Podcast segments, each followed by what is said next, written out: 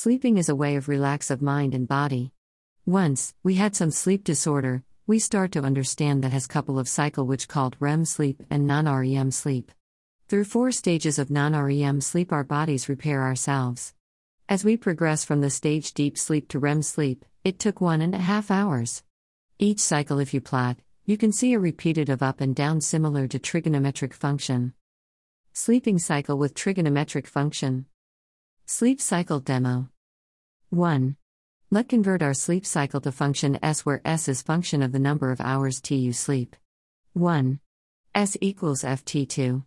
Since we know each REM to non REM cycle every one and a half hours, this tells us that FT is a periodic function, a function whose values repeat after an interval of time t called period.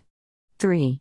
Let assume the awake stage S equals 0, assign each subsequent stage to next negative whole number. 4. Sleep stage equals 1 will assign to S equals minus 1. 1. Ft equals 2 cos, pi 4 thirds t, 2, where pi equals 3.14. Sleep cycle. Validate the sleep cycle function. 1.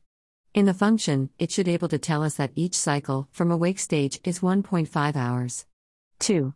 Indeed, f1.5 equals 0 when you apply the value into the function.